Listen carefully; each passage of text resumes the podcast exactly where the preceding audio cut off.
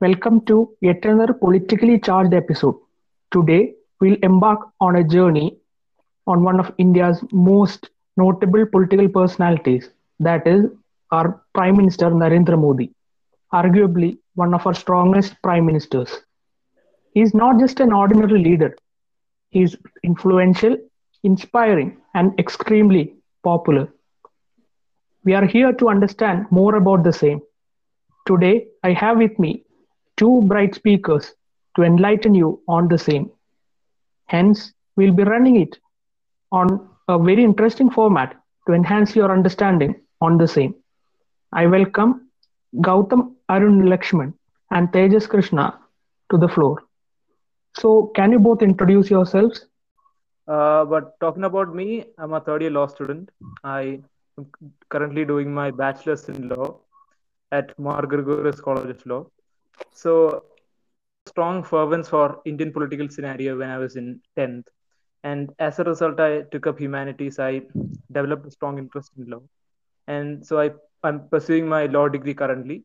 And also, my fervence in Indian politics has actually led me into delegating in All India Political Parties Meet, which is a a platform for Manas especially to discuss topics of interest to to Indian politic Indian politics. So that is also where we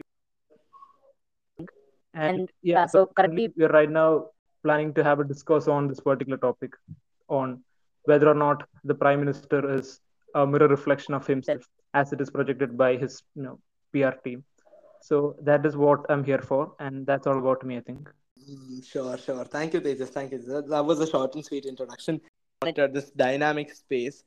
Um, there are a lot of inputs that come from different sides, and I believe taking in all of these inputs and processing them is very important in shaping our understanding. And actually, I very much appreciate Mr. Jairam for and they get to formulate their opinion well as well. Thank you both of you for your wonderful words. I think Gautam Lakshman is like one of the senior most members in the MUN circuit right now, and he has been doing MUNs for more than five, six years. And Thejas, I know him from exactly a year back where we met for the first time at Law College in Trivandrum, and it has been a great experience. And I must personally say that Thejas has been enacting Prime Minister Modi in the AIPPM committee, and I really appreciate how he has been doing it. And I think Modi himself should see how Thejas is impersonating him as such, if I have to say like that. So, coming back to our topic at hand, so we'll be discussing more about Narendra Modi, how he got national attention. Firstly, as the Chief Minister of Gujarat, which was his karma bhumi, as he personally talks about, from a tea seller to a RSS karyakarta, later on being part of the BJP leadership, his popularity skyrocketed actually. He first worked in Ahmedabad, where he brought down the Congress government, which was one of the strongest at that point of time in Gujarat. And later he brought his party to majority in the state as well. Talking about him being the chief minister of the state, he followed always a unique style, which is really different from a lot of politicians in India because he followed containing of bureaucracy and making bureaucracy really different from what we see as bureaucracy across India.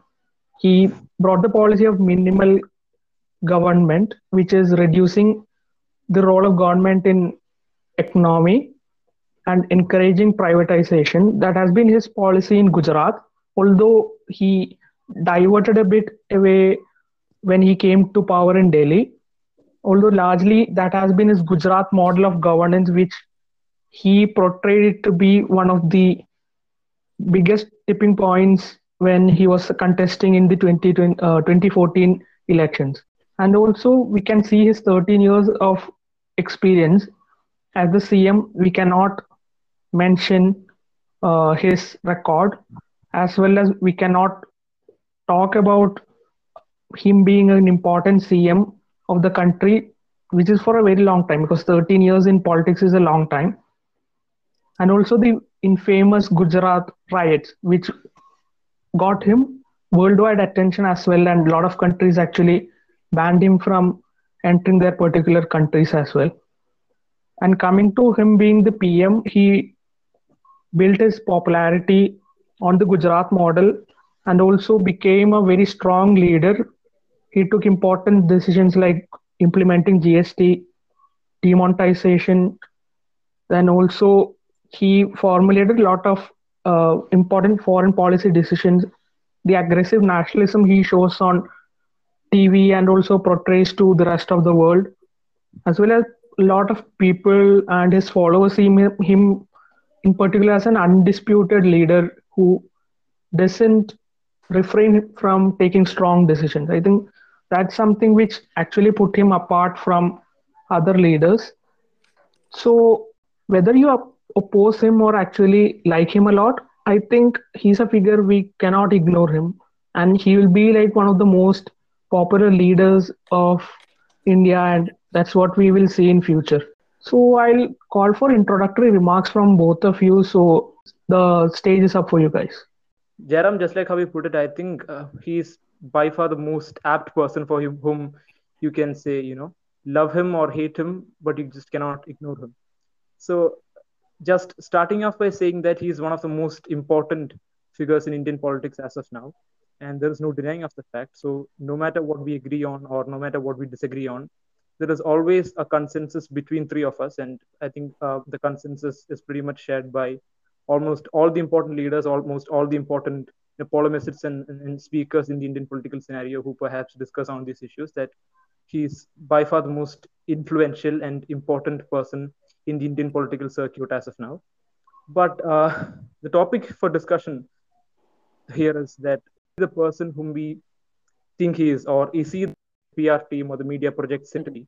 Every political leader, every political institution, every country, or every mechanism as such is actually a disappointment in comparison to the ideal conceptualization of what it should be. So when you craft a role model, when you craft an conception of how a thing should be, and then you compare the same with, with an actual person or with an actual institution, you can actually say that they are disappointments because as human beings, institutions built up by, by human beings, all of these things can actually have their limitations, and they have their limitations. Disappointments in comparison to their ideal concept. In that sense, is PM Modi an actual disappointment? So, uh, so rather than putting this in black or white, I think I'll, which I think is where uh, the truth lies in most of the issues. But I think uh, you know Modi's popularity has got more to do with uh, what he stands for or how he's projected rather than what he is or what he is capable of. And by that, I mean there is something called digital populism, which has taken its roots in, in the advent of social media and especially the onset of the what, what we could call you know uh, the post-truth politics, the post-truth political scenario, wherein we actually have projections of feelings that that we want to see manifested in the society. So talking in that sense, Modi is actually a manifestation of the right-wing politics, which has actually taken its foothold very strongly ever since the advent of social media in 2014. I'm not saying that it did not exist before that. But I think there is a very strong connection between the flourishment of right wing politics and right wing tendencies and the advent of social media. Because right wing politics, as, as, as, opposed to left wing pol, pol, pol, politics and you know policies, is actually an endorsement of your internal fears or your insecurities, as opposed to left wing left wing politics, which is actually cultivated.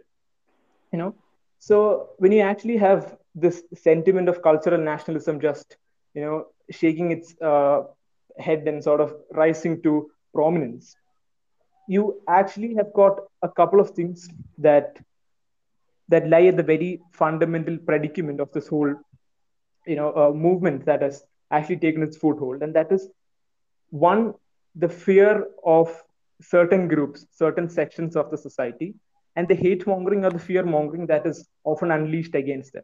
Like for example in india it happens against the muslims.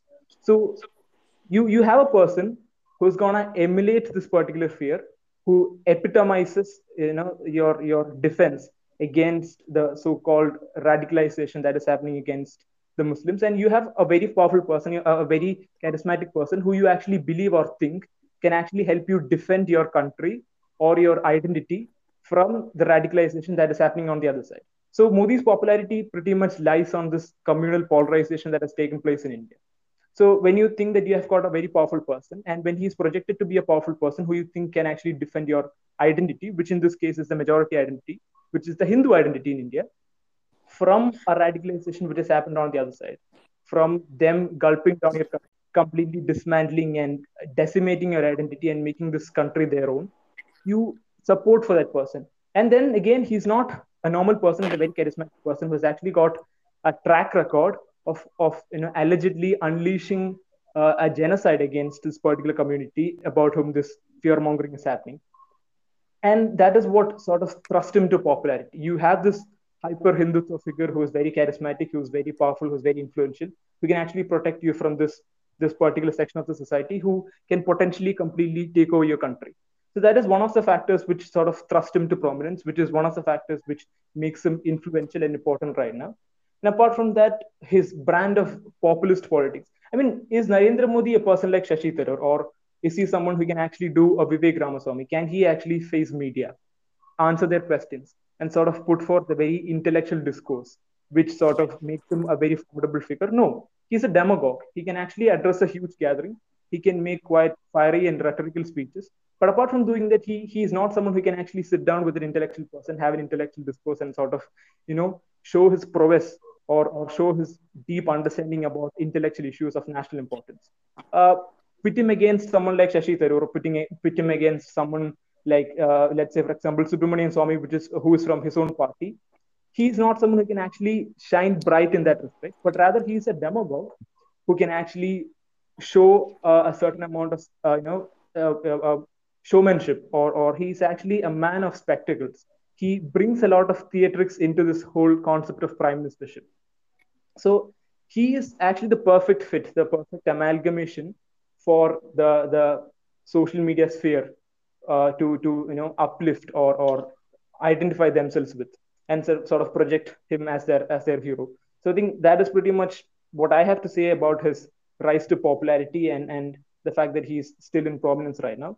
I think yeah we'll we'll just stop with that. That is all about my opening remarks. We'll discuss more on the issue when we sort of have a in-depth discussion on the same. Uh, okay Dave, that was that was actually quite a captivating opening remark. But I think I think since you took your own sweet time, uh, sort of um, unleashing your remark um, on to the audience, let me uh, let me try a different ball game here. All right. Let's say let's say this is for the better benefit of the populace. We all know that all the three of us are talking about this from a particular point of view, and the point of view we approach, right, uh, might have uh, uh, might have its own facts and its own merits as far as we are concerned. In order for a better discussion, I believe a different side of this needs to be exposed, and so I think I think I'll take it to be my opportunity to play the devil's advocate, advocate, and uh, talk about a different side of things, so that uh, the listeners uh, get a different spectrum to experience, right? So, what are we here for? We are here to dissect a captivating enigma rather in the world of politics an enigma that is embodied by the prime ministerial post of our country. So the real question is is uh, is, is the population of india seeing prime min- the post of prime minister or are they seeing narendra modi? Now we have to delve into the intriguing notion that pm modi is a mirror reflection of his image of his pr image right? So what i would like to put forth is that in the realm of leadership perception often intertwines with reality and it creates a tapestry of expectations, beliefs, and actions. As far as Narendra Modi is concerned, he is a man of humble origins who rose through the ranks of the RSS to become the chief minister of Gujarat and eventually ascended the pinnacle of Indian politics. And we must say that he is undeniably a master of this intricate dance between perception and reality let us actually gaze to the past, to a time before 2014 when Narendra Modi was known primarily for his association with the RSS and his tenure as Gujarat's chief minister. We all know that it was a period marked by an image that projected him as a staunch nationalist, a proponent of the Hindutva ideology per se. His leadership in Gujarat was a double edged sword marked by impressive economic development, but also marred by the controversies such as the 2002 riots. We all know. But it was also a time when the seeds of the PR image we see today were sown. An image of a decisive and strong leader with an unwavering commitment to his ideas. That is the image uh, that has reaped fruit today. Now, we enter into an era of 2014, right, where it was it is a watershed moment of Indian politics, where Narendra Modi embarked on a campaign that was nothing short of a PR spectacle.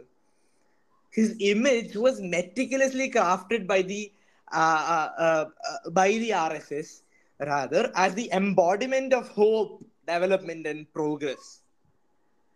His origins portrayed to be humble were woven into a narrative of the common man's rise to the zenith of power.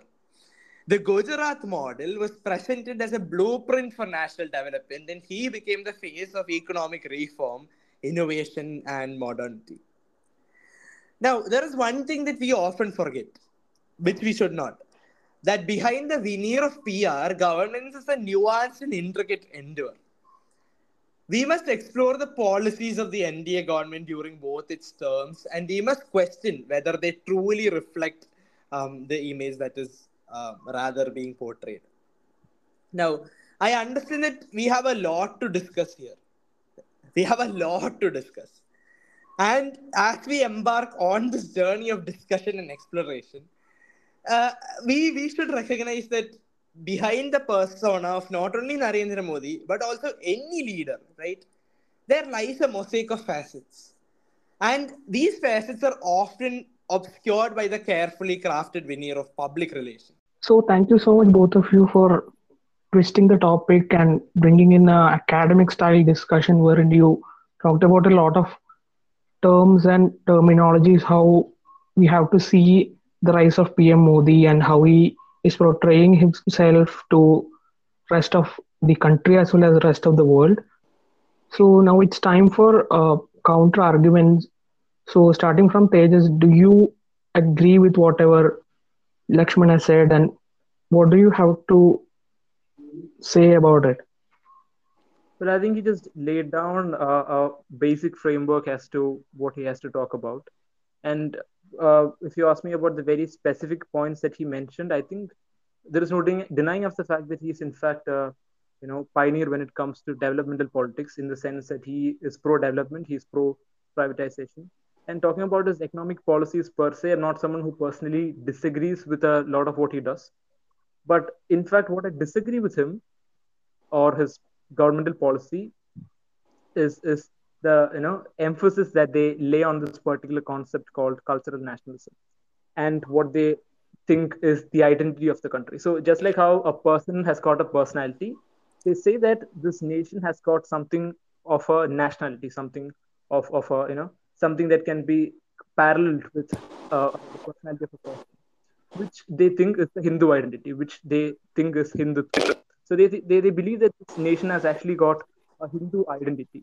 And that is also something which has actually thrust them into power. So because they've been able to successfully sort of manifest the same emotion. Talking about him being a mirror refle- reflection of his pr image i mean i'll sort of rephrase the very same question which i mentioned in my opening remarks as well. Is he the sort of person who can actually play a Vivek Ramaswamy, or is he the sort of intellectual, smart person who is actually fit for social media? is, is he the sort of political leader who can actually address against a subject matter expert or public intellectual? Can actually have an intellectual discourse on a specific topic of importance. Person who can actually attend a proper press conference and sort of give specific points specific answers to questions that has been posed against it. And just looking at his track record looking at the instances where he has found himself answering questions or having discussions with people. it is very evidently the case that he is not someone who can actually uh, you know, place himself in that position and sort of emerge the winner of the game. Whether it be his statements on you know radars not being crafts behind clouds, or the answer that he gave to a reporter who perhaps posited a question on of minorities in India when he was actually on a visit to US with President Joe Biden or look at his press conference uh, that that he attended with Amit Shah, or whether it be his interview with Karan Thapar or with BBC. It's very evident that he's not someone who can actually emerge the smartest person in the room when He- he's with with a group of people who actually know what they're talking about. Instead, he his his PR team or he himself or his party has you know predominantly focused on exploiting his charisma or or you know his theater his, his you know uh, showmanship or theatrics that he sort of brings into this post of being a prime minister. So again that is the vast uh, you know aspect offered by social media. You can just have edited clips of the prime minister sort of walking on the road or sort of attending a, a function or sort of speaking on a podium then sort of you know add uh, uh, some some some sort of a background music into it and sort of circulate it as as a as an evidence of his personal charisma and capability on social media. But sort of when he finds in, himself in a in an actual situation where his you know uh, intellect has to work for him he very often disappoints. So that i think is the disparity between the social media perception of what narendra modi is or or you know But, a uh, real version of what he can actually do and and stand for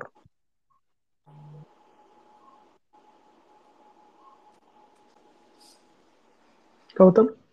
Yes, yes, yes. so I think, I think the vision that my dear friend is taking, right? Um, it's actually a good vision, as in, as in this is how every other citizen of India should think. But there is an inherent problem with that mission, right? The inherent problem is that my I think Thejas here thinks that being an intellectual is a prerequisite to occupy the post of prime minister. I'd rather say it's not because at least in the Indian political scenario, a prime minister, I think, is a is a rather symbolic person who represents uh, the better or uh, the whole of the society, right? That is one thing, and the second thing is the debate here is rather not about is he intellectual or not. The debate or discourse here is is about his image. So I think I think there's an inherent problem with the stance that my friend took right there, and I believe that is uh, rather portraying um, the prime ministerial seat as a seat that demands an intellectual person. And I believe in India, at least in the Indian context, uh, the prime minister is a rather symbolic representation of the people, of the masses, right? Uh, there is no doubt that Mr. Narendra Modi is a shrewd politician. And I believe my friend can agree to that as well. Because because we saw what he did in Gujarat. We we know what his political upbringing is. So there is no doubt about uh, Narendra Modi being a shrewd politician. Now, the Indian polity has enough spots, has enough room for intellectuals who uh, who stand behind the camera, right? Who do not come in front of the scene. There is an intellectual panel that is closely working with the government to take decisions. So the question should not rather be about is he an intellectual or not. And talking about his PR image, which is the point of debate here, point of contention. Uh, BJP has never taken it their motive to portray him as a very intellectual personality, right? Instead, they've always taken it their motto to portray him as a sannyasin, as a common man, as a tea seller, as somebody who resembles the masses, and somebody who can relate to the masses. That is number one. And number two being the fact that uh, I believe that being an intellectual uh, uh, I think uh, with a little bit of privilege. As in, uh, privilege is a contributing factor to one's, uh, you know, one being branded as an intellectual. Because because the sort of upbringing, the sort of situations that they come across, I believe all of these influence their thought process.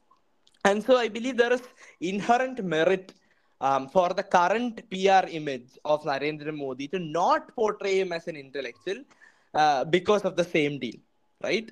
But uh, this is where we should make the distinction. Uh, BJP never believes in portraying their leaders as intellectuals, right? For them, leaders and intellectuals are two different sides of the spectrum. Even as far as Yogi Adityanath is concerned, uh, they have a lot of other cards to use, right? So intellectual card is not one of them. That is that is my primary point. now my secondary point being, uh, is he capable? Right. That's a very interesting question.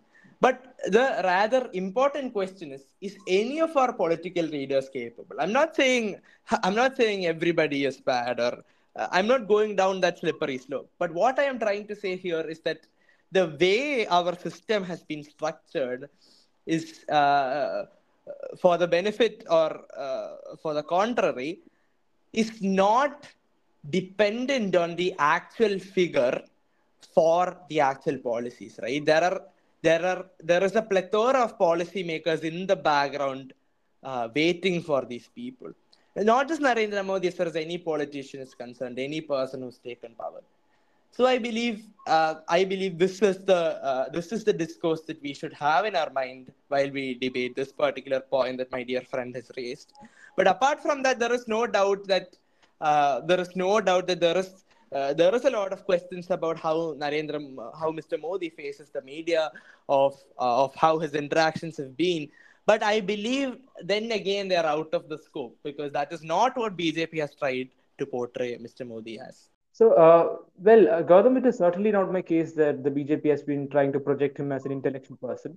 And by intellectual, I don't mean you know the Shashi Tharoor kind of intellectual person, or let's say if you if you could name another few intellectuals. I'm not saying that the BJP has been trying to project him as someone who belongs to those that that particular creed of intellectuals that we generally talk about, or the general conception of uh, of what an intellectual is that all of us share. But I mean, if it wasn't for social media, so let, let us look at it this way. Uh, let's let's take the example of Shashi Tharoor. I'm definitely not comparing Narendra Modi and Shashi Tharoor, but just to put my point across the table, let's do a comparison. Let's do an analogy. So if it wasn't for social media, if it wasn't for all this hype, and if it wasn't for all the edited videos that is being circulated on social media, which has you know facilitated and greatly aided in his popularity as a political leader, which has in fact done a, a substantial part in in making him relevant and by far the most important political leader in the country. If it wasn't for all this social media works, if it uh, wasn't for his you know PR working, if it was just for his speeches, if it was just for uh, the way in which he, and if it just was for the way in which he deals with the media, would he be the person that he is right now? So let's take the uh, example of Shashi Tharoor. You asked about a politician who can actually, you know, handle the social media. Even if it wasn't for all the social media hack that is going behind it, Shashi Tharoor would still be Shashi Tharoor. He would still be the sort of intellectual person that we think of him uh, right now. But at the same time, Narendra Modi, minus all of the social media hype and all of the PR image that surrounds him, would he be the same person that we now think he is? Is the question. So, Modi minus PR would be a very lackluster, or perhaps a much more, you know, you know, uh, submissive, uh, uh, a way less important, a way less influential figure. If it wasn't for the charming theatrical showman spectacle that he's projected to be by the social media. So, on the other hand, all of the other leaders that we're talking about right now would still maintain their stature even if it wasn't for the social media hype that is, you know, that, that is surrounding them right now. But as far as Modi is concerned, it is more about style and less about substance, which is my point. So, if you want to respond to that. So I think uh, I think the question that my friend posed here is will Modi be the same person if not for his PR promotions? Well, the answer obviously is no. I, I would rather say that even Shashi Tharoor would be a different person than uh, uh, what he is with all of his social media influence and reach and what comes with his PR, right?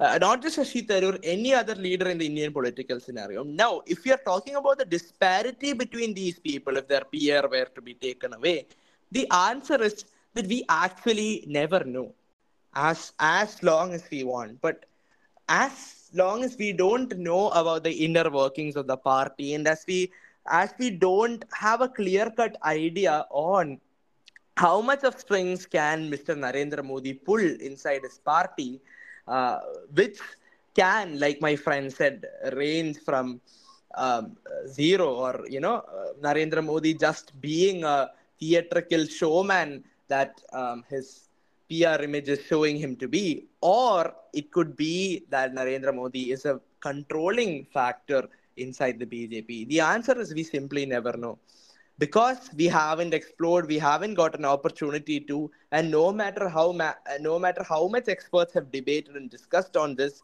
the simple answer is we don't have a sneak peek into the inner workings of the party or uh, how much of a hold mr narendra modi has Uh, well, just a quick response to that. The ideal conception of what a leader should be and the real life workings of a leader. So there is a disparity. And if you if you just want to look at that, we could call all of them disappointments. But the real question is how far astray should they be from this ideal conception for us to call them disappointments? Now let's look at the PR crafted image of Narendra Modi and then the real life workings of Narendra Modi. Let's pit the same against the real life, you know, workings of Shashi Tharoor and the PR crafted image of Shashi Tharoor.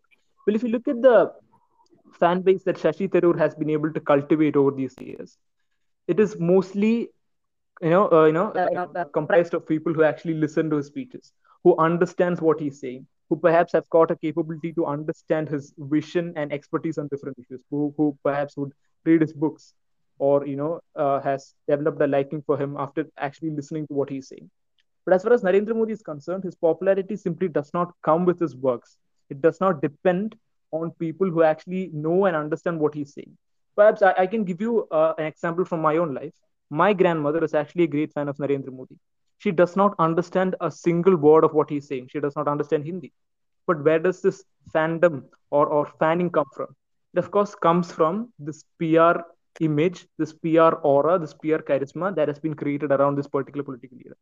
So if it wasn't for the PR crafted version of Narendra Modi, if it wasn't for the PR aid that he, that he has been receiving from around him, from you know, uh, from his party or from his PR team, of course, he would be perhaps of a a, a more lackluster, a more submissive, a, a way less important person as compared to what he's right now. But as far as Shashi Tharoor is concerned, let's take the example of Shashi Tharoor because we have been talking about Shashi Tharoor, and because we have already taken him as an example. Even if it wasn't for all the social media hype, Shashi Tharoor is still going to be Shashi Tharoor because his popularity and his mandate in uh, you know among people is not dependent on his image, but it is rather dependent on his real life workings. So of course there is there is going to be a disparity, but I think the disparity is, is way more huge and incomparable when when you're pitting Narendra Modi against someone like Shashi the disparity between their PR crafted self and their actual self. Okay, so thank you both of you for your enlightening thoughts, especially in the first half of our. So what I feel is both of you have given a lot of valid remarks as such, and I agree with a lot of which both of you have said. At the same time, I think there are discrepancies in whatever you guys have said as well. So just summarizing about it, they just talked about how Modi himself is not actually what he is what is portrayed to the larger world.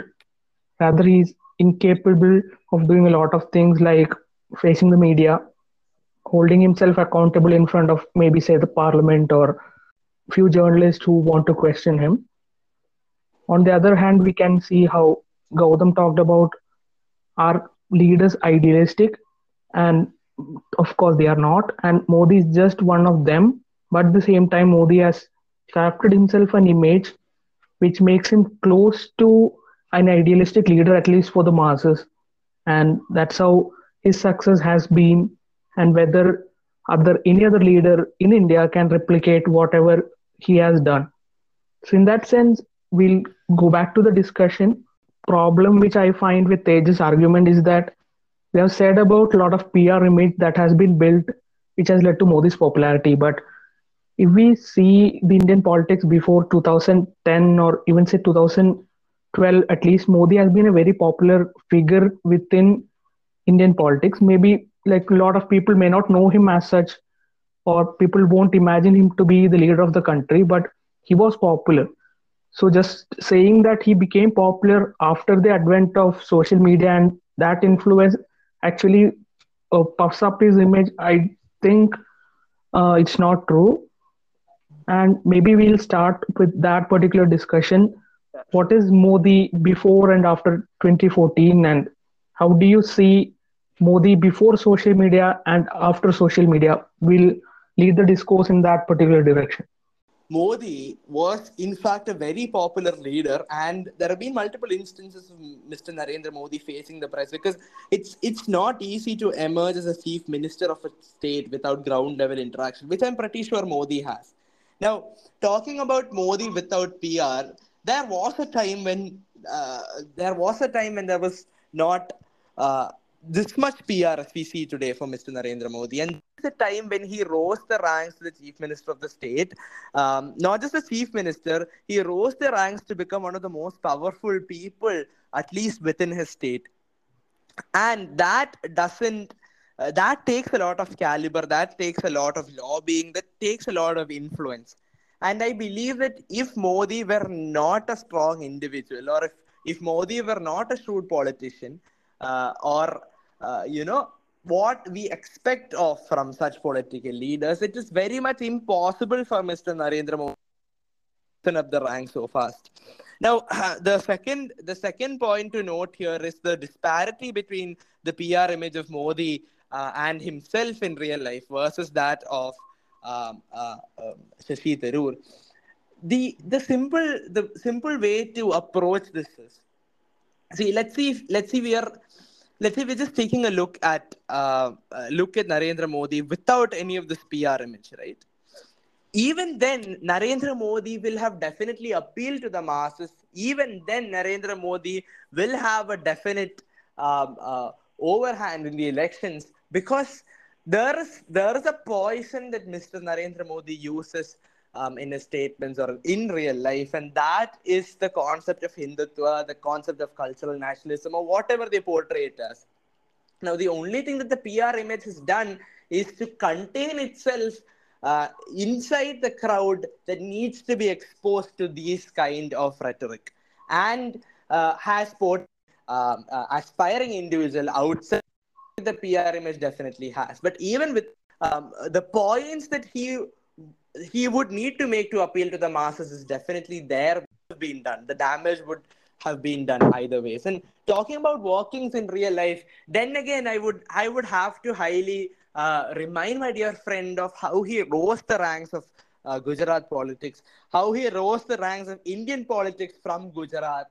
Um, uh, this would not have been possible uh, if not for a shrewd um, leader who is definitely, uh, you know, in the line of Mr. Shashi Tharoor in his inner workings. Okay. I'm not saying we need to compare leaders at all. I'm just saying if you're taking a look at inner workings, I am I believe Shashi Tharoor might have an upper hand because uh, the uh, or uh, rather having an intellectual person uh, has a gain, and there I believe the game of politics is uh, rather maybe important but in a different dynamic right?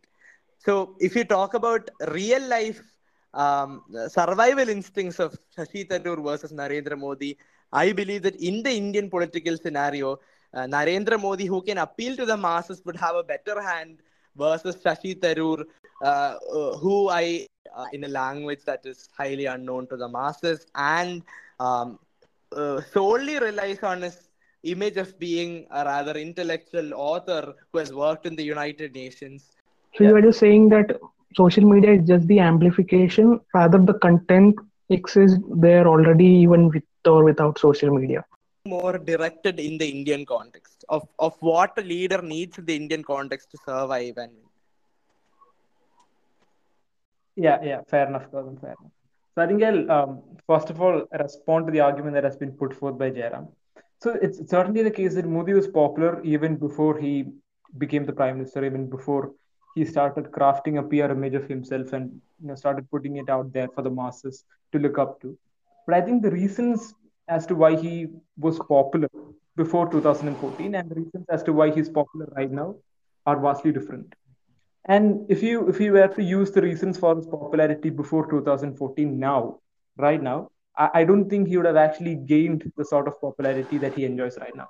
Because he's actually the same person who was banned from entering the U- United States, you know, in, in the late uh, 2000s. And he, from there, went on to become a prime minister who made frequent visits to to the country of United States from where he was banned from entering. And that image shift actually came with with the PR crafting that I'm right now talking about. I mean, yeah, I mean the reasons as to why he was popular before 2014 and the reasons as to why he's popular right now are vastly different.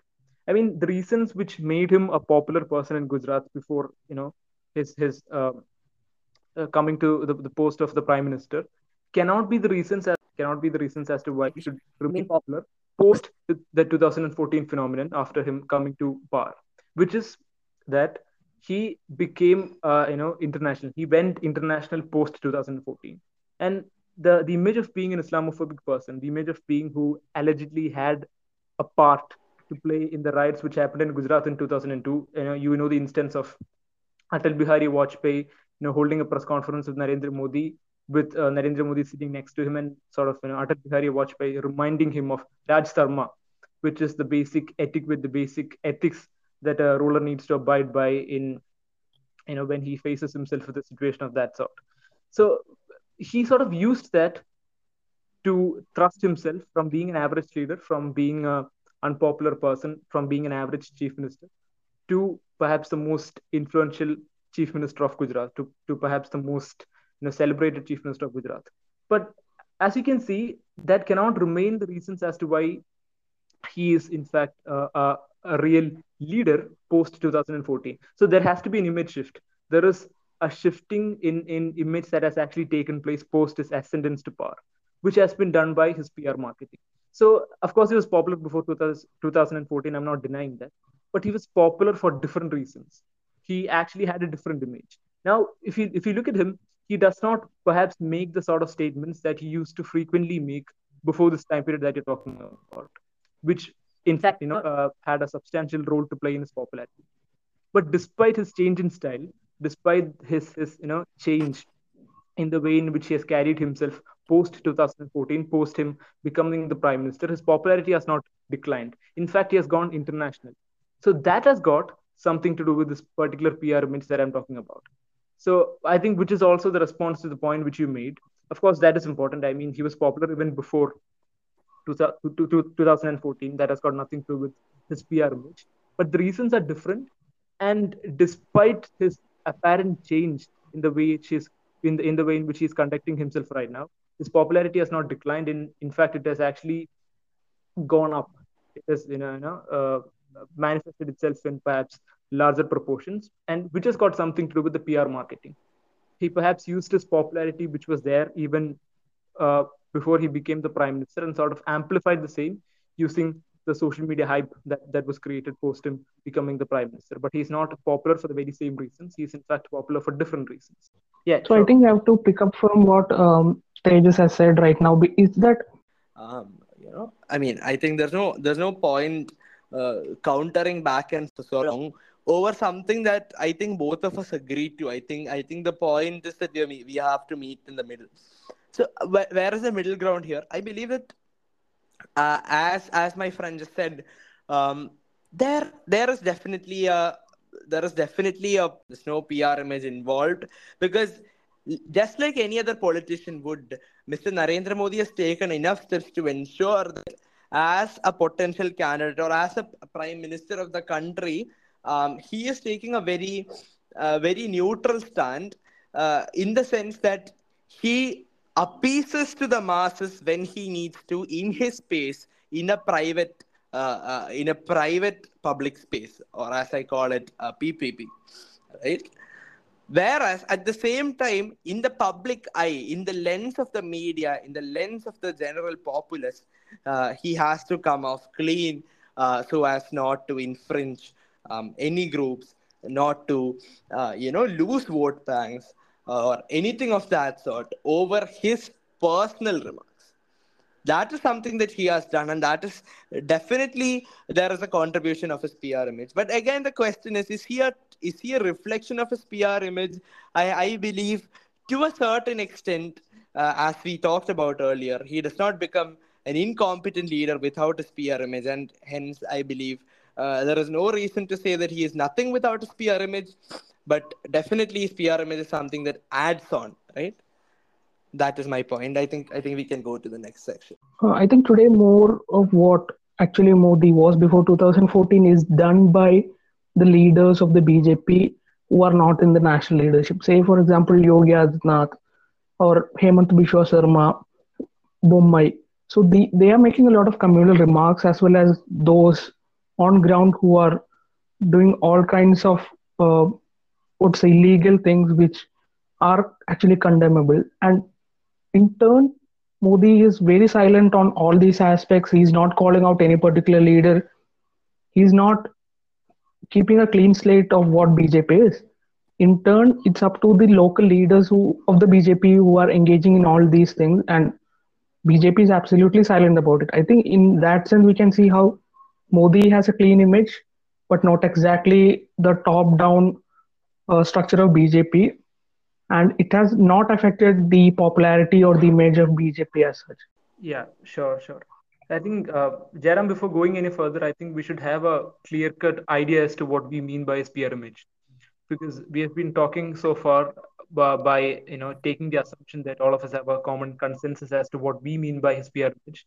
Because perhaps we might be referring to different things when we say the very same thing, when we refer to the very same concept which is which also might be the reason as to why we're having this dispute in the first place so in fact if you could just clarify on that if you could just you know lay out uh, our own conceptions or our own conceptualizations of what we mean by modi's pr image perhaps we can resolve half the dispute and reach a con- one important point I feel about Narendra Modi is the fact that he is portraying himself to be very populist, but actually he's really part of the establishment. And most of his policies after 2014 were extremely populist in nature, whether it be the social issues, the schemes he has unveiled, and whatnot.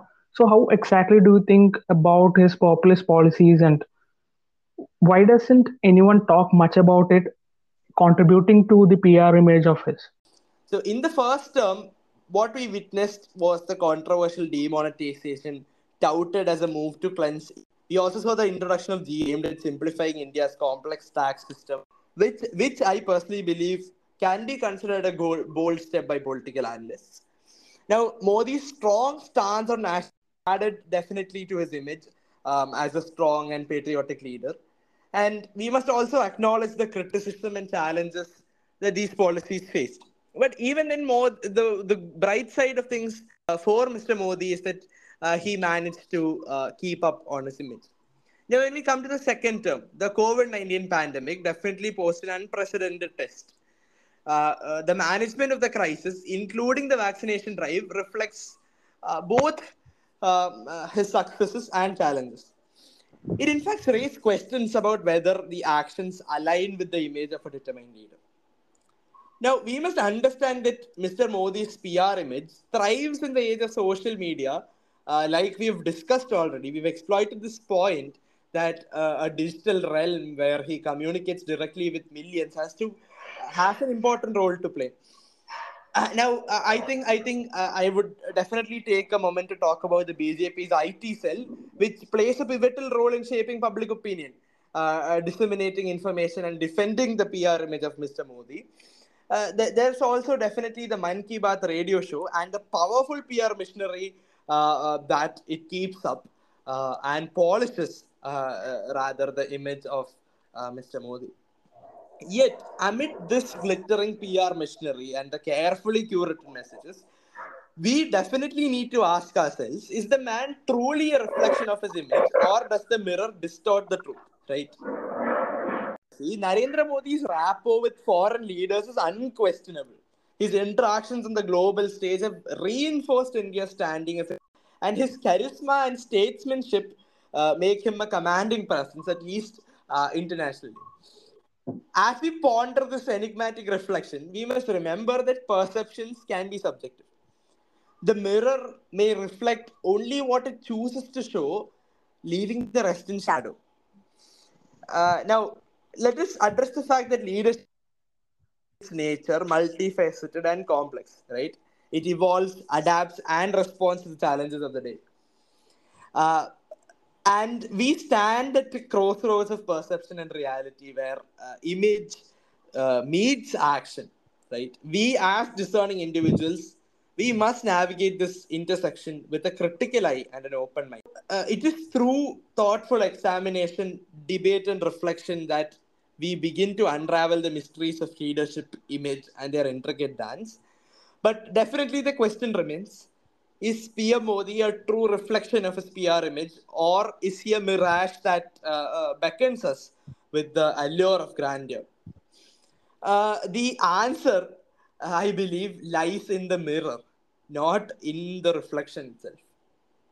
And uh, I, I would rather uh, pay heed to my dear friend's arguments before diving deep into a little bit of what happened before and after 2014 and also about uh, the Teflon image and popularity of Mr. Modi. Yeah, sure, sure. Gautam, I think that there's one important point that you mentioned that needs to be addressed. That is India's rising popularity in, in the diplomatic. And this is one of the reasons which is touted by BJP, which is in fact, you know, celebrated widely, aiding to his, his rise in popularity as well. That is that he has in fact made India Vishwa Guru or a role model that the world looks up to. And also the diplomatic success which comes subsequently to his policies and to his very brilliant and shrewd interactions in, in the international arena. Now, is it true? I think there is a huge disparity between India's image in the diplomatic world and and and you know India's image at the international level or at, at a general level. So in fact, I'll cite one of the instances to sort of substantiate my point, and that is a poll which was in fact taken before Modi's visit to the US uh, with Joe Biden, wherein 40% of the people in America don't know who Modi is. So they, they've got no clue as to who Prime Minister Modi is. And also, the remaining people who actually know who Modi is don't approve of his policies or don't have a great understanding of his policies. And the ones who actually have an understanding of his policies don't approve of the same. So, uh, of course, as you know, there is very there is a very particular reason, or there are uh, a set of definite and particular reasons as to why countries at the international level sort of behave in a particular way, which is a, a, part and parcel of their foreign policy. Now, it does not have the slightest bearing that the general public public in these countries have actually got an opinion, uh, a general opinion, which perhaps reflects the stance taken by their country at the international arena. So, simply because the U.S. government sort of shows an allyship to the Indian government, or because simply because both of these countries are great allies at the international level, does not have the slightest bearing that the general public in US actually approves what India is doing or what India stands for or what Modi uh, you know uh, is, is doing for that matter. So, which is precisely reflected in this poll that I'm talking about. So, if you look at uh, India's interactions with the US and all of the other countries at the international level, you can actually sort of uh, fall to this folly or, or this facade that India is actually, in fact, becoming a Vishwaguru.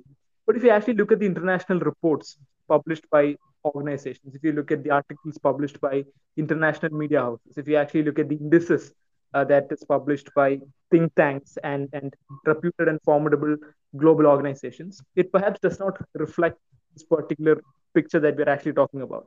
So the reason as to why countries behave in a particular way with India might have got something to do with their personal policies. They've got might have got something to do with their personal interests, whether it be trade or all of the other issues that we can actually talk about.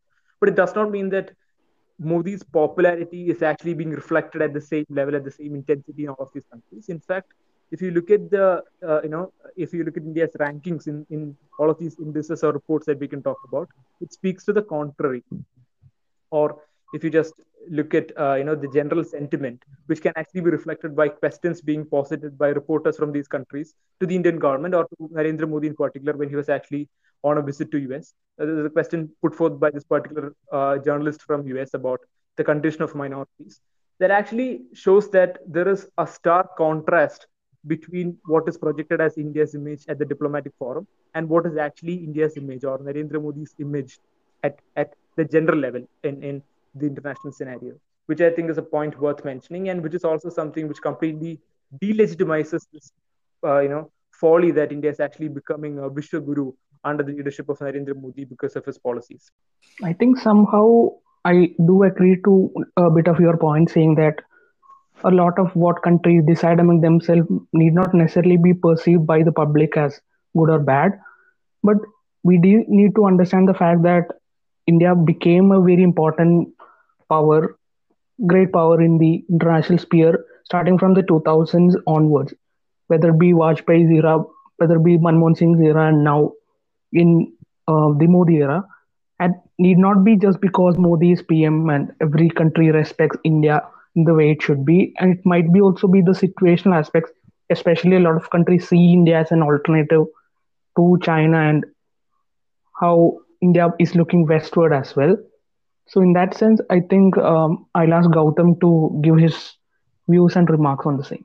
I think contributing to what uh, my dear friend Thejas just said, right? Definitely, uh, uh, uh, Thejas. It's rather said that diplomacy is the art of saying "nice doggy" until you can find a stick or a stone to throw at the dog. So, uh, uh, the point of discussion here being Mr. Narendra Modi and his PR image um, recently in the international sphere, I believe maybe maybe what we are looking at is definitely the personal interests of uh, nations. But even then, we have to understand that there is a role that a leader plays uh, during the interaction with these particular nations. Number one. And number two, we, we must also consider the fact that uh, uh, Narendra Modi also has had uh, an advantage when it comes to um, uh, you know holding down to the sentiment of uh, uh, a lot of the leaders uh, while he makes visits. But uh, apart from that, definitely there is definitely a personal interest of the country, this personal trade interest. There is all of these factors that contribute to um, what we are talking about here today. I'll not rather put forth more arguments in the spectrum because uh, then again, I believe we are at a common mutual standpoint where uh, arguments uh, arguments can uh, trespass, right? Now, let me try to let me try to uh, um, sum up what what we have discussed today and you know put forth my closing arguments, right? For example, as we draw near the conclusion, right, we find ourselves, as I said earlier, at a crossroads where perception and reality intersect, right? Uh, throughout our discourse, we have trav- traversed the timeline of Narendra Modi's ascent from his roots in the RSS to the tenure uh, um, as the Chief Minister of Gujarat and eventually to his role as the Prime Minister of India. We have seen how his image has evolved from a staunch nationalist and a proponent of Hindutva ideology um, uh, to being a global statesman, as, as we just deliberated about, and a proponent of development and innovation. See, we've scrutinized the policies of the NDA government. We have dissected the bold moves like uh, demonetization and GST, or as they are portrayed to be um, by his eminent PR team. Uh, we have also seen uh, how um, he handled or mishandled the unprecedented COVID 19 crisis in the second term and how his team covered up for it. We've also seen how these policies have aligned or sometimes diverged from the PR image uh, uh, that has been projected. And in the exploration of the PR machinery, uh, the social media presence, the role of the BJP's IT cell, um, etc., have also come into the discussion. Uh, we have unveiled the power of image management and messaging, and we have also examined how the Mann Ki Baat radio show uh, and an adept PR team have crafted and maintained a polished public persona. Right. Furthermore, we've also marveled at his rapport with foreign leaders, which has definitely and undeniably elevated India's standing on the global stage, uh, um, even though there might be personal interests of the countries at stake. His charisma and diplomacy have definitely garnered attention and admiration worldwide, uh, um, irrespective of arguments, because this is something that does not stem from personal interests. But as we stand on this uh, uh, side of the issue, it is imperative to recognize uh, that the nuanced nature of uh, leadership and image is an important factor. It is a terrain where perception often diverges from reality, and the mirror of public opinion, like all mirrors, reflects only what it chooses to reveal. Right? It is a selective lens um, uh, through which we view leadership, uh, Narendra Modi, um, being influenced by a multitude of factors uh, whether it be seen or unseen, right? And we've also seen uh, in our journey today uh, we've probed rather, we've questioned and we have analyzed, uh, we must definitely acknowledge that the answer to whether his his image is indeed a mirror reflection of his PR image uh, may remain uh, elusive. Um, uh, especially in a diverse and complex nation like India, leadership defies simplistic definitions. That is that is what I'd like to put forth. And uh, uh, as we prepare to conclude, it is important for us to carry with us the wisdom that leadership is evolving and that it is subject to interpretation. Right? Uh, it is uh, in, in, in an interesting way to put this is that it is a dance between aspiration and reality, where the image is both uh, not only a projection but also a reflection. And in our quest to understand the enigma of his leadership, we have not unearthed a definitive answer, in my opinion, even though we all have standpoints to agree upon, had different points to deliberate upon. But in our collective Space the essence of democracy, a space where open dialogue discourse and reflection allow us to engage with the complexity uh, and understand the complexity at its depth. So um, again, the mirror may hold many secrets, but the journey of inquiry and exploration continues.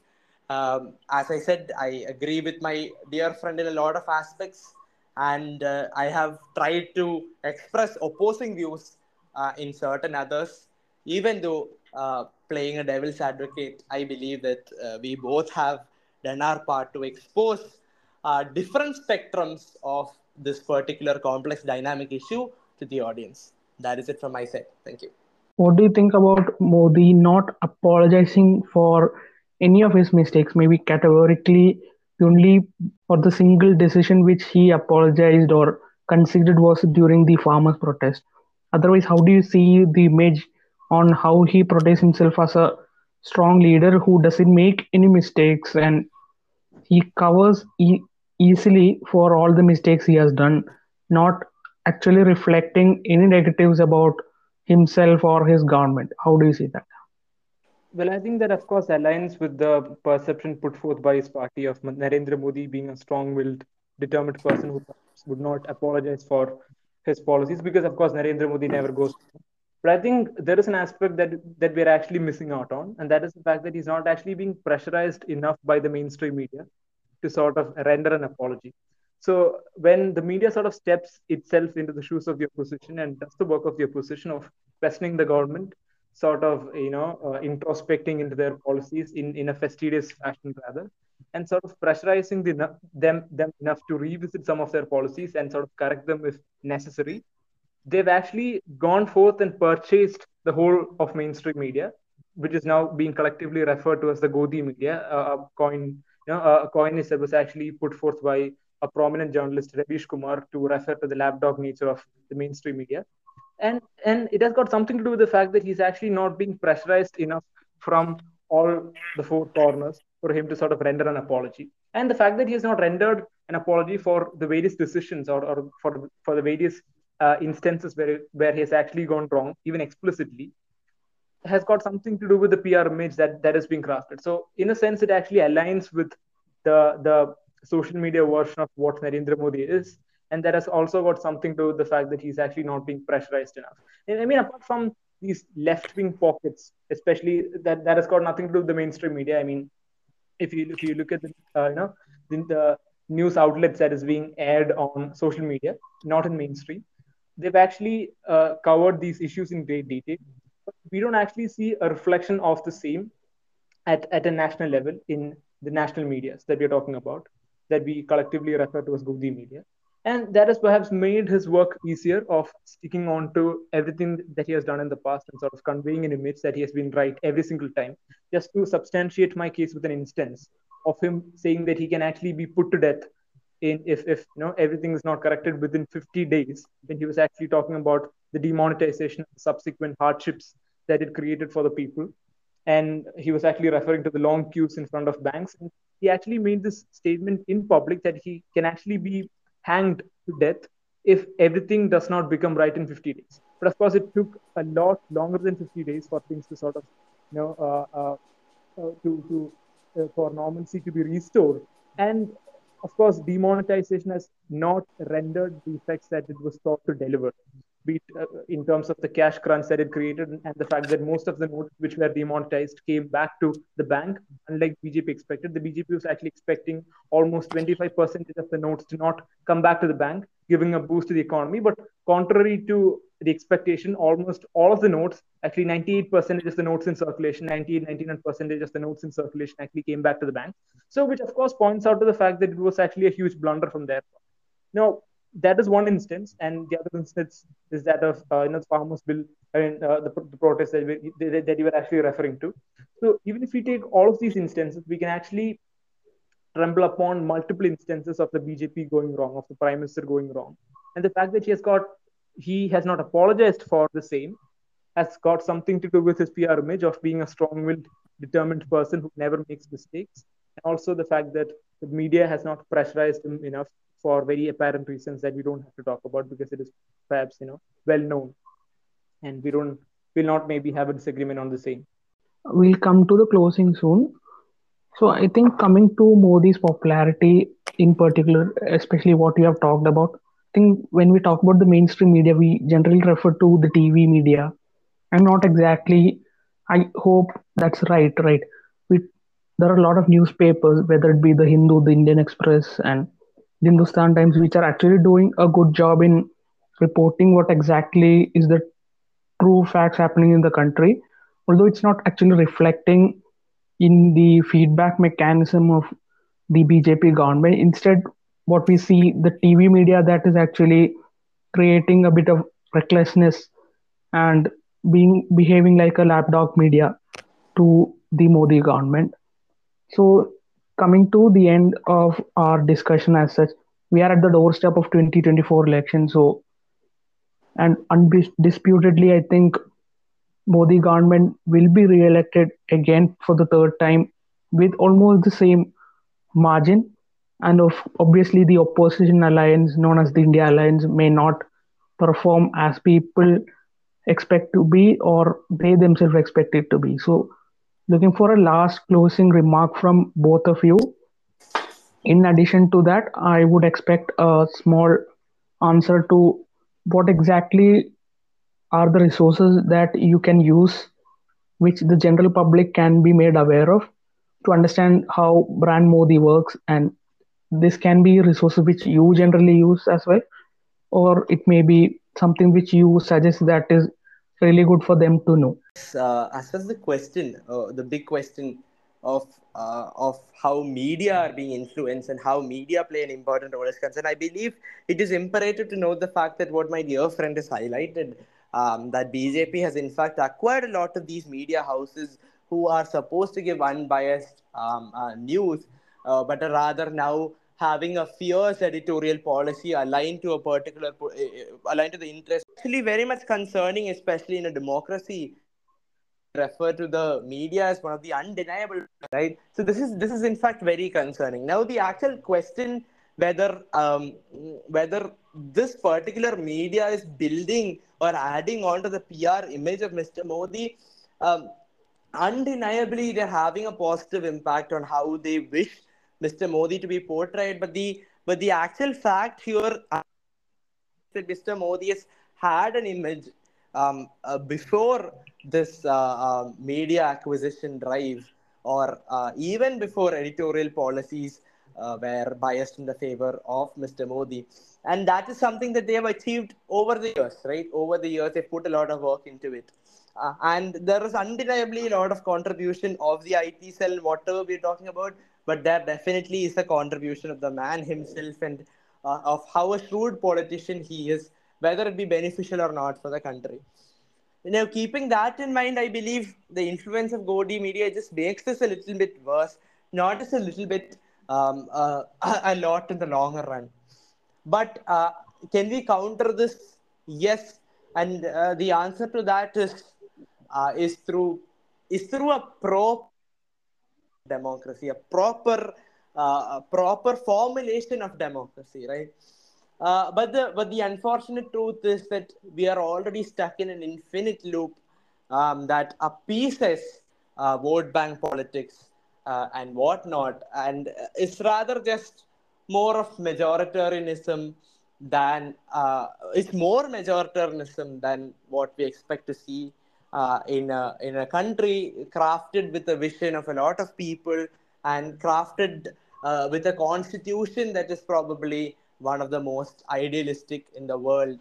Uh, you know, especially since our forefathers have taken a lot of care drafting this particular constitution.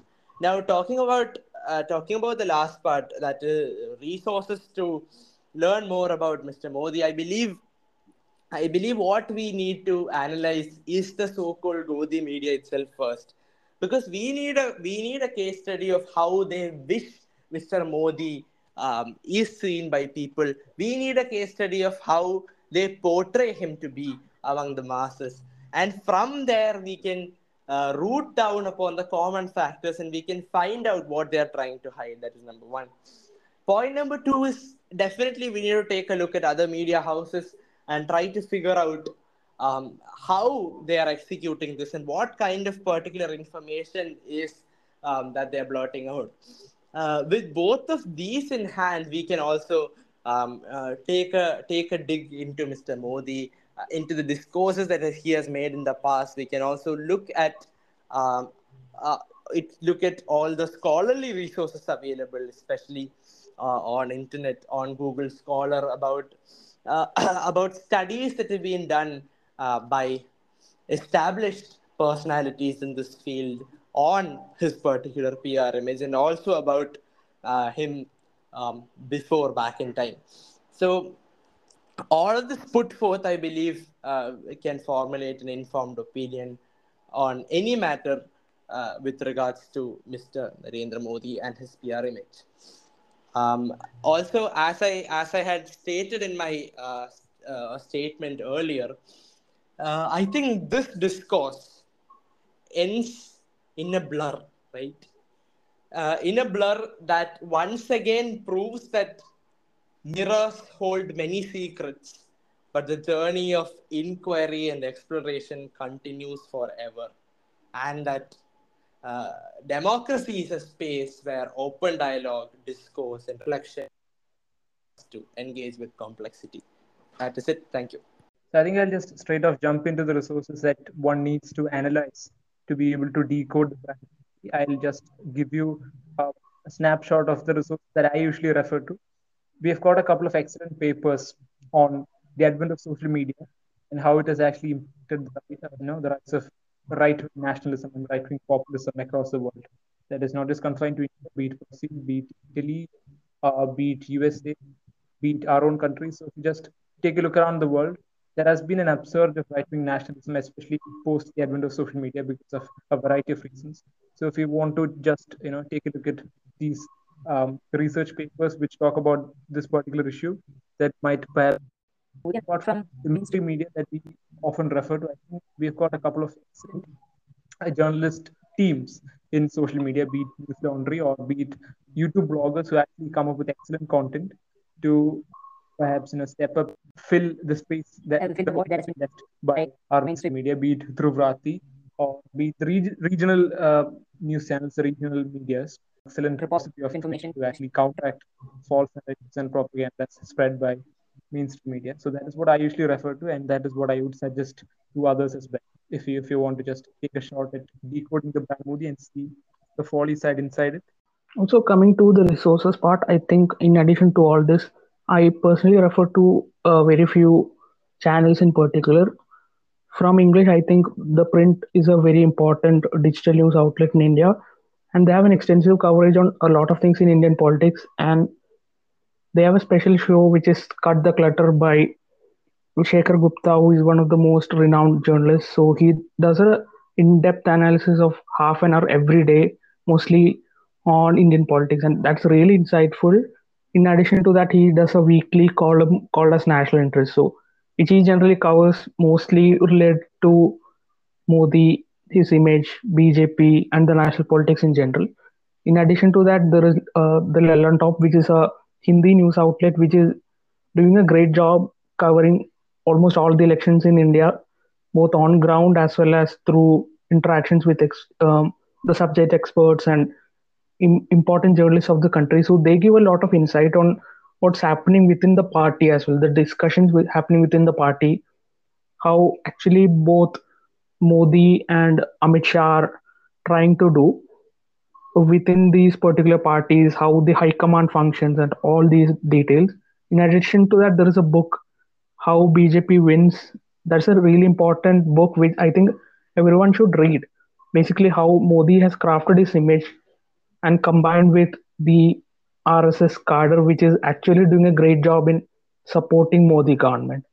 In general, these are some interesting resources which you can use. In addition to that, you can use uh, any digital news media, say like News Laundry or even I feel uh, instead of Dhruv Rathee, I think more insightful and in-depth content is created by Soch, uh, by um, I forgot the name of the content creator. So he does more in-depth research-based views, which I think you can digest more easily. Dhruv Rathee is also good, but I think if you are more into in-depth analysis, you can refer to his videos. So coming to conclusion, I think Modi's popularity is mostly related not only by his social media and the mainstream media, but what he is starting from uh, his tenure as the chief minister. Later on, he himself combined with the tactical use of social media, Twitter mainly, followed by Facebook, then YouTube, and his personal interaction, including the Namo app, then Mann Ki Baat. He has struck an important image which I think no one can distort till now. Maybe we don't know what happened or what exactly will happen in future, but exactly speaking, no one can actually dent this image till now, and I hope no one will. And definitely, we don't know what exactly is going to happen.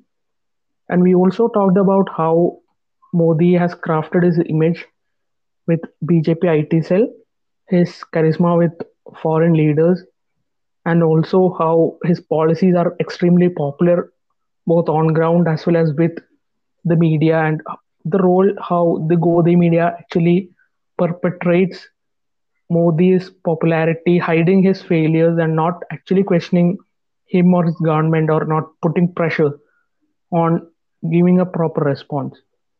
So I think these are what exactly the main issues which we covered today, and I really should thank both Thejas and Gautam for taking the time out of their busy schedule. And before going or ending this session, I would like to ask mainly Thejas.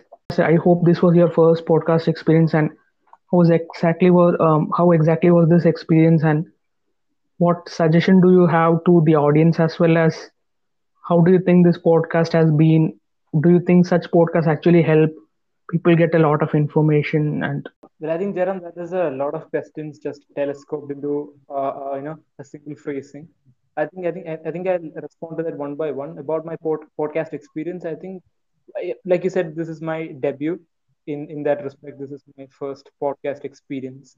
In in that respect, and I think in the beginning it was a bit jittery. I sort of you know fumbled here and there. I was trying to gather up my points and sort of phrase it into a five minute speech, and I did it spontaneously.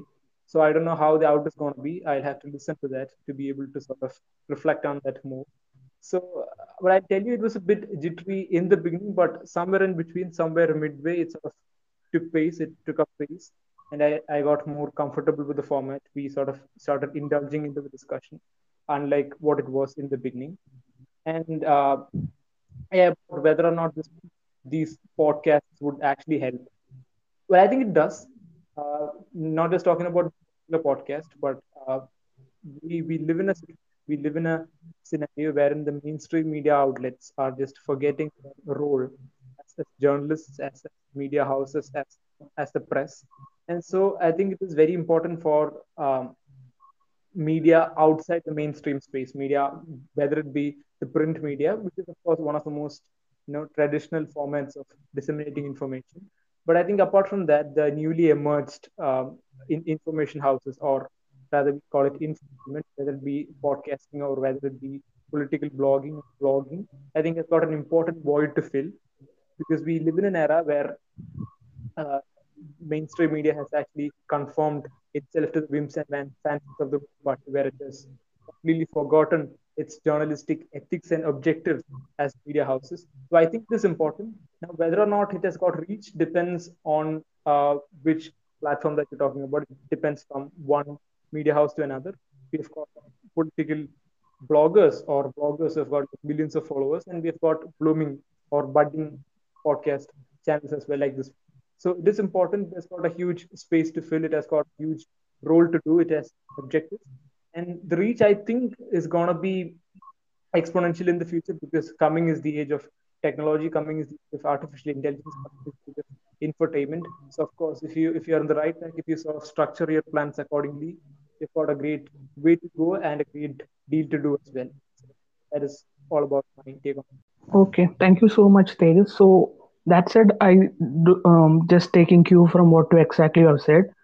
This podcast actually it's not intended to compromise any of your information sources. So don't consider this to be your main sources of information, and that's not actually my or this platform's intent. This just to make you get some thought or food for thought maybe and get a critical analysis which you can work on yourself refer to more resources and improve your opinion so that's only my intention and in addition to that i think it has been a great discussion as such. I need to thank both of you once again. That's it. I think we can wind up today's session. And thank you so much listeners for sticking on till the end. So do listen to our previous episodes on any podcast streaming platforms you uh, follow. And if you haven't subscribed to us yet you can follow us on any podcast streaming platform. And you can read our articles across platforms. All the links are available in the description. And thank you once again to the listeners for continually supporting